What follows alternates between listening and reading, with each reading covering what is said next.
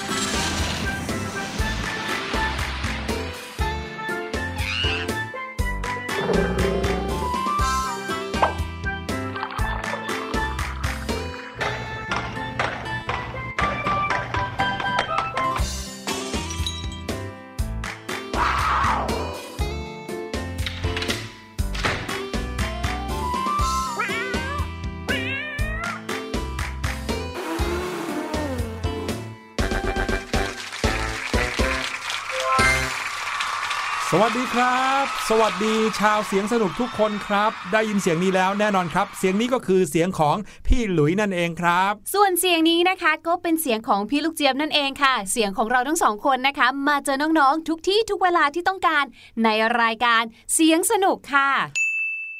เราเจอกันแบบนี้ทาง thaipbspodcast.com นะครับ หรือว่าจะเป็นทางแอปพลิเคชัน Thai PBS Podcast นะครับ ซึ่งไม่ว่าจะเป็นทางพอดแคสต์นะคะ หรือว่าจะในเว็บไซต์เนี่ย ก็มีอีกหลายรายการที่น่าสนใจเลย ไม่ใช่แค่รายการเสียงสนุกเท่านั้น แต่ละรายการเนี่ยนะคะ ก็เหมาะกับทุกเพศทุกวัยในครอบครัวเลย ไม่ว่าจะเป็นเรื่องราวเกี่ยวกับเด็กและครอบครัววาไรตี้ต่างๆ หรือใครนะคะที่สนใจในเรื่องของวิทยาศาสตร์ เทคโนโลยี เรื่องเพลงดนตรีคือบอกเลยว่ามีทุกแนวจริง ๆ ค่ะและรายการเสียงสนุกของเราในวันนี้นะครับ วันนี้มาพร้อมกับเรื่องราวของเทคโนโลยีเหมือนกันครับ แต่ว่าก่อนที่จะไปพูดเรื่องของเทคโนโลยีวันนี้ เราก็ต้องเริ่มต้นกันด้วยเสียงปริศนาซะก่อน ใช่แล้วค่ะ ช่วงนี้เนี่ยนะคะ ช่วงของเสียงปริศนาเนี่ยเป็นอีกหนึ่งช่วงเลยนะคะ ที่น้องๆหลาย ๆ คนรอคอยค่ะ บางคนนะบอกว่าช่วงนี้เนี่ยเป็นกิจกรรมของครอบครัวเลยนะ ทุกคนจะช่วยกันฟังแล้วก็มาเดากัน เสียงแต่ละเสียงแต่ละวันที่เรานำมาฝากน้องๆ เนี่ยก็มีหลากหลายให้ลองเดากันดูว่าเป็นเสียงของอะไร อย่างเช่น เสียงปริศนาในวันนี้เป็นเสียงหนึ่งที่พี่หลุยเชื่อว่าน่าจะไม่ยากเกินไปนัก แล้วเราก็คงจะได้เจอกับเสียงนี้ทุกๆวันด้วย จะเป็นเสียงอะไรไปฟังกันครับ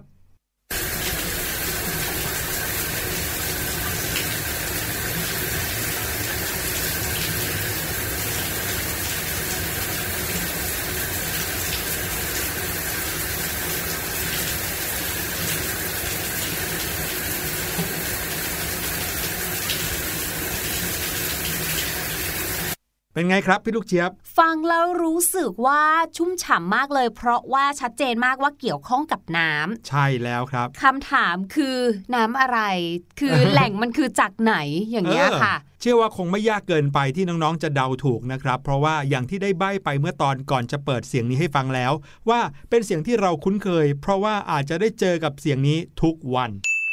เอาล่ะนี่แทบจะเรียกว่าเฉลยแล้วนะครับ ให้น้องๆได้คิดกันสักพักหนึ่งดีกว่านะครับ อย่าลืมชวนคนข้างๆ มาฟังแล้วก็ช่วยคิดไปด้วยกันว่าเสียงปริศนาในวันนี้ คือเสียงของอะไร แต่ว่าตอนนี้ได้เวลาที่จะพาน้องๆ ไปรู้จักเทคโนโลยีแล้ว ขึ้นทายแมชชีนกันอีกแล้วครับพี่ลูกเจี๊ยบ ชอบมากๆเลยแหละค่ะ พี่หลุยเนี่ยนะ มักจะมียานพาหนะอะไรที่เก๋ๆมาฝากพี่ลูกเจี๊ยบอยู่เรื่อยเลย บางทีก็ไปขอยืมโดราเอมอนมาด้วยอืมอย่างวันนี้นะคะ เราจะไปเที่ยวไหนกันคะพี่หลุย ถ้าพูดถึงเทคโนโลยีแล้วหลาย ๆ คนก็นึกถึงเรื่องของอนาคตใช่ไหมครับ ใช่ แต่พี่หลุยจะพาน้องๆย้อนเวลากลับไปเมื่อปี 1965 ครับอืมที่นั่นมีอะไรน่าสนใจเหรอคะพี่หลุย เป็นต้นกำเนิดของเทคโนโลยีหนึ่งที่พวกเราใช้กันอยู่ทุกวันนี้ครับ พี่ลูกเจี๊ยบพร้อมหรือยังครับ พร้อมแล้วค่ะ น้องๆล่ะครับ พร้อมกันหรือยัง ถ้าพร้อมแล้ว ไปกันเลยครับ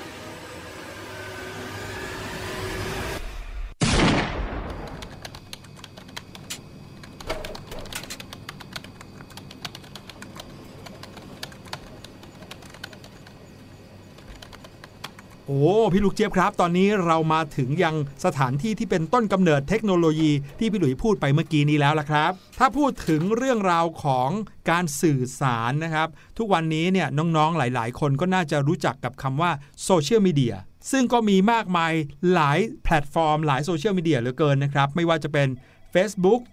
Line Messenger Instagram หรือว่า Twitter ใช่อะไรต่างๆเนี่ยทำให้เราได้สื่อสารได้โพสต์รูป ได้โพสต์ความรู้สึกกันมากมายเลย เรียกได้ว่ามีบทบาทมากเลยในการสื่อสารยุคปัจจุบันใช่ไหมครับแต่ว่ายังมีอีกอย่างหนึ่งนะครับที่เมื่อกี้นี้เราไม่ได้พูดถึง แต่ก็ยังคงเป็นสิ่งที่ผู้คนใช้กันมากเลย ส่วนใหญ่เนี่ยมักจะใช้สื่อสารกันเรื่องงานด้วยนะครับค่ะสิ่งนั้นก็คืออีเมลนั่นเองครับอืม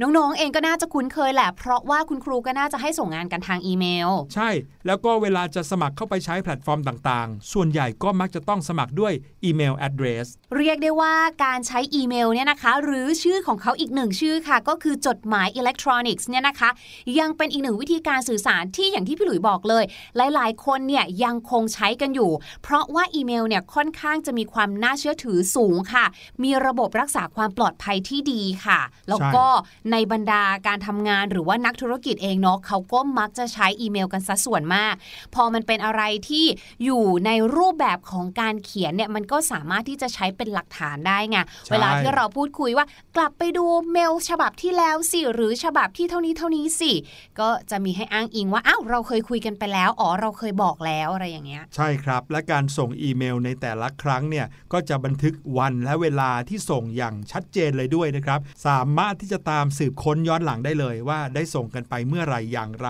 นะครับ ในต่างประเทศเนี่ยเวลาที่เขามีเรื่องราวฟ้องร้องกันนะเขาอ้างอิงถึงอีเมลเลยด้วยซ้ำว่า คนคนนี้ได้เคยส่งอีเมลถึงคนอีกคนหนึ่งแล้ว ถึงแม้ว่าเจ้าตัวคนที่เป็นผู้รับเนี่ยนะครับจะไม่ได้เปิดดูอีเมลก็ตามเขาก็ถือว่าข้อความนั้นเนี่ยส่งไปเรียบร้อยแล้ว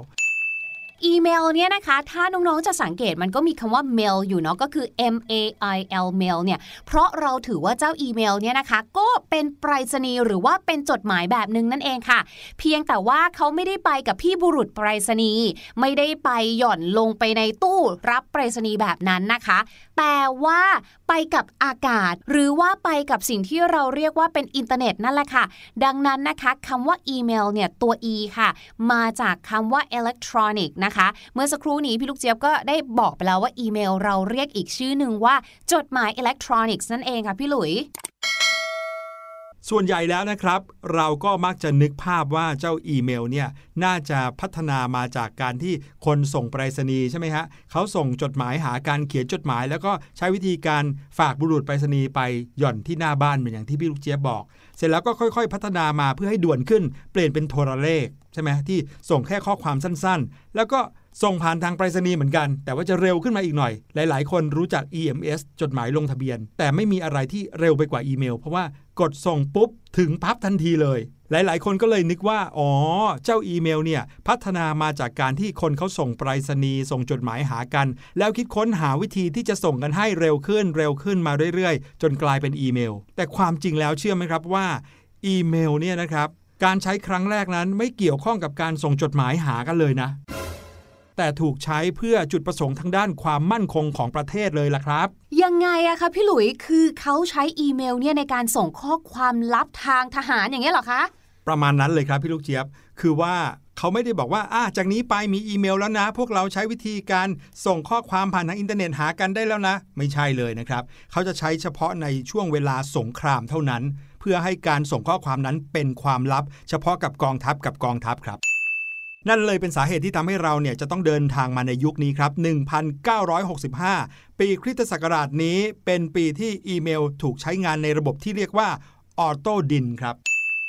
ซึ่งระบบออโตดินนั้นเป็นระบบของทางราชการหน่วยงานลับของกระทรวงกลาโหมสหรัฐอเมริกา และระบบนี้นะครับก็ใช้ตรวจจับอากาศยานของฝ่ายตรงข้ามที่เข้ามาในน่านฟ้าอเมริกัน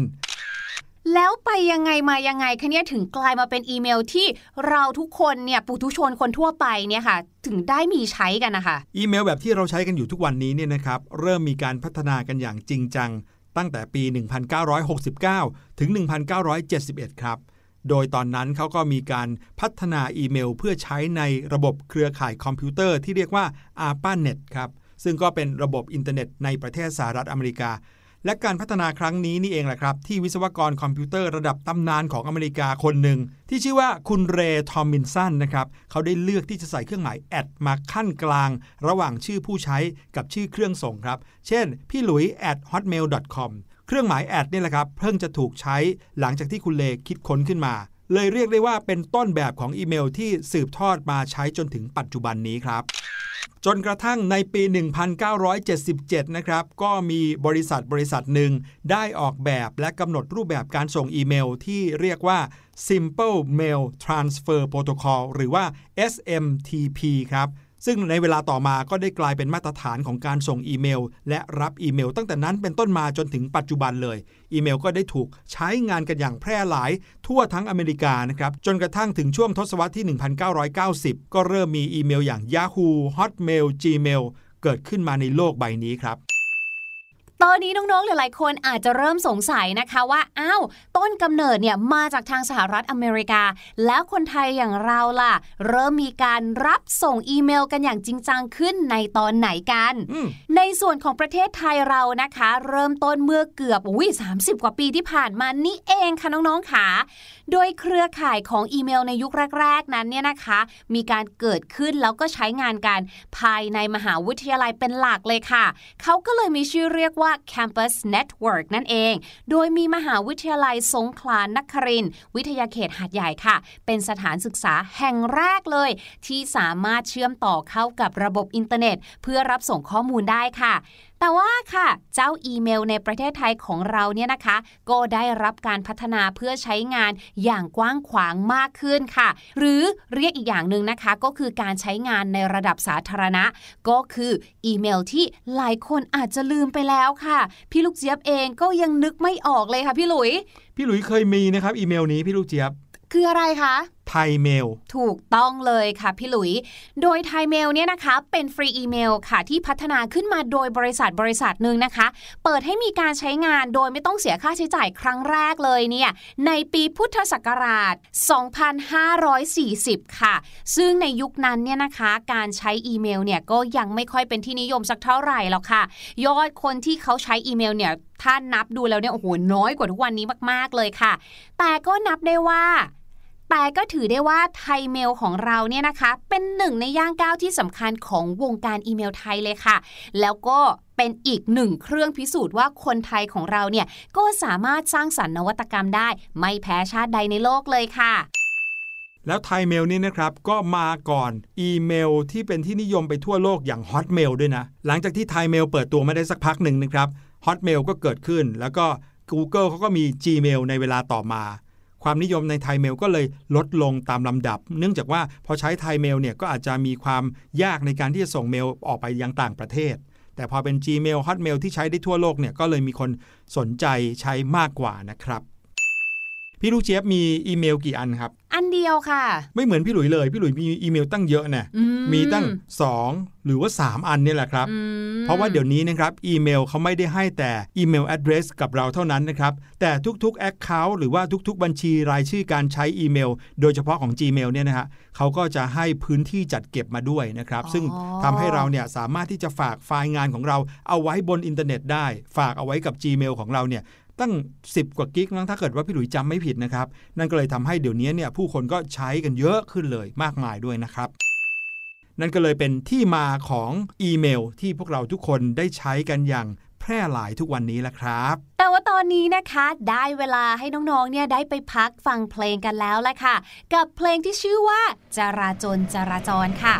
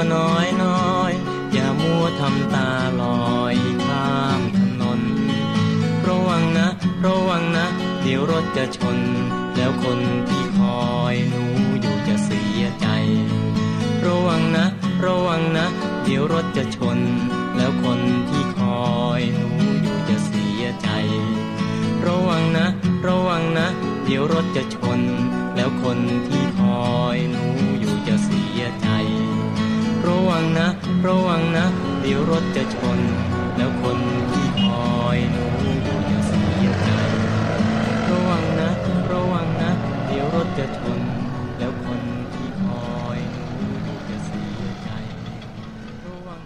พูดถึงเรื่องของการจราจรแล้วเนี่ยนะคะ เมื่อเวลาที่เราใช้รถใช้ถนนเนี่ยหนึ่งอย่างเลยที่เราจะเห็นบ่อยๆก็คือป้ายจราจรต่างๆ หรือว่าป้ายห้ามป้ายเตือนต่างๆนะคะ ถ้าเกิดว่าเราอยู่ในประเทศไทยเราเนี่ยเราก็พอจะเข้าใจอยู่แล้วแหละ แต่ถ้าเกิดว่ามีชาวต่างชาติล่ะคะเขาเกิดมาถามทางเรา ถามว่าป้ายนั้นหมายความว่าอย่างไรเนี่ยเราจะสามารถบอกเขาได้หรือไม่ หรือแม้กระทั่งค่ะถ้าวันใดวันหนึ่งเรามีโอกาสได้เดินทางไปต่างบ้านต่างเมืองนะคะ แล้วเราเกิดสงสัยในป้ายจราจรขึ้นมา หรือบางทีนะคะ ป้ายจราจรของเขากับของเราเนี่ยอาจจะไม่เหมือนกันก็ได้ วันนี้พี่ลูกเจี๊ยบก็เลยอยากจะพาน้องๆ แล้วก็พี่หลุยค่ะ ไปรู้จักกับป้ายการจราจรค่ะ ด้วยการใช้คำศัพท์ภาษาอังกฤษกันค่ะ โอ้โหเยี่ยมไปเลยครับ อันแรกเลยนะคะ อันนี้เนี่ยน่าจะเป็นสิ่งที่น้องๆ เนี่ยได้ใช้กับคุณพ่อคุณแม่บ่อยๆ เลย โดยเฉพาะวันไหนที่รถติดนะคะ เราก็จะใช้ทางด่วนกันใช่ไหมคะคำว่าทางด่วนเนี่ยนะคะ ในภาษาอังกฤษที่เราคุ้นเคยเนี่ยก็คือ expressway ถูกไหมคะ แต่จริงๆ แล้วมีอีกหนึ่งคำนะคะ ที่ชาวต่างชาติเขาใช้เหมือนกัน นั่นก็คือคำว่า freeway นั่นเองค่ะ ส่วนทางหลวงต่างๆนะคะ ในภาษาอังกฤษค่ะ เราใช้คำว่า highway ค่ะ H I G H W A Y way highway นะคะ หมายถึงทางหลวงค่ะ อีกหนึ่งคำค่ะคำนี้ใครที่เวลาเดินทางไปไหนมาไหนนะคะ แล้วมีการเปิดเป็นเหมือน Google Map เขาก็จะมีการพูดออกมาด้วยใช่ไหมคะว่าให้เราเลี้ยวซ้ายเลี้ยวขวาหรืออะไรอย่างนี้นะคะใช่จะมีอยู่คำหนึ่งค่ะ คือคำว่า ramp ฟังเผินๆอาจจะดูเหมือนแรมที่แปลว่าแกะนะคะ แต่ว่าในการเดินทางของเรานั้น ไม่เกี่ยวข้องกับแกะแต่อย่างใดค่ะ นั่นนะสิครับคำว่า ramp ในที่นี้นะคะ R A M P ramp นะคะ หมายถึงทางโค้ง หรือทางลาดนั่นเองค่ะ ส่วนใครนะคะที่ขับรถในเมืองเนี่ยเมื่อไหร่ก็ตามที่เราเจอทางม้าลาย หรือว่าทางแยกนะคะ อย่าลืมชะลอรถกันก่อนด้วยนะคะ ทางแยกหรือจุดที่ถนนมาตัดกัน ในภาษาอังกฤษนะคะ เราเรียกว่า crossroad นั่นเองค่ะ C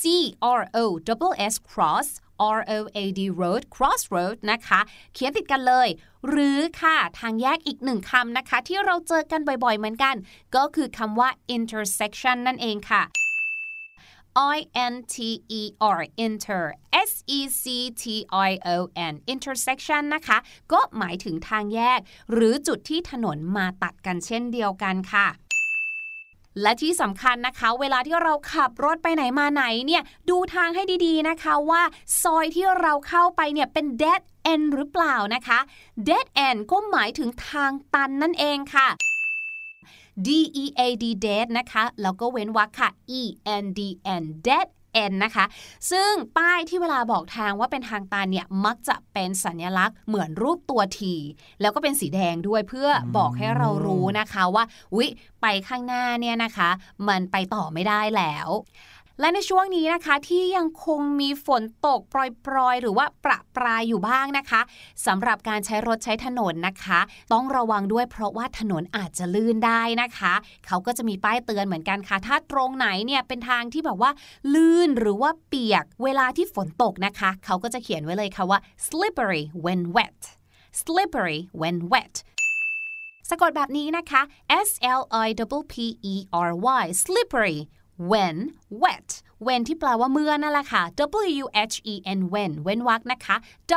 W E T wet slippery when wet ก็คือให้ระวังถนนลื่นเวลาเปียกนะ ภาษาไทยเขาก็มีเหมือนกันนะครับ ใช้คำว่า ถนนเปียกระวังลื่นง่ายๆแบบนี้เลยอืมใช่ใช่ก็คืออันเดียวกันเลยค่ะ โอ้โหคำศัพท์เกี่ยวกับเรื่องของการใช้รถใช้ถนนวันนี้มากมายเหลือเกิน เชื่อว่านี่เป็นเพียงแค่ส่วนหนึ่งเนาะยังมีอีกมากมาย แต่แค่นี้น่าจะพอแล้วละที่น้องๆก็จะได้ใช้คำศัพท์ภาษาอังกฤษเหล่านี้ ต่อชาวต่างชาติ หรือว่าต่อเพื่อนๆ ที่มีโอกาสได้พูดคุยได้นะครับ เอาละเรามาเฉลยเสียงปริศนากันดีกว่านะครับ เสียงปริศนาสุดง่ายในวันนี้ก็ได้บอกเอาไว้ว่าเป็นเสียงที่เราเจอกันทุกทุกวันเลย ไปฟังกันอีกสักรอบหนึ่งแล้วเดี๋ยวกลับมาเฉลยกันครับ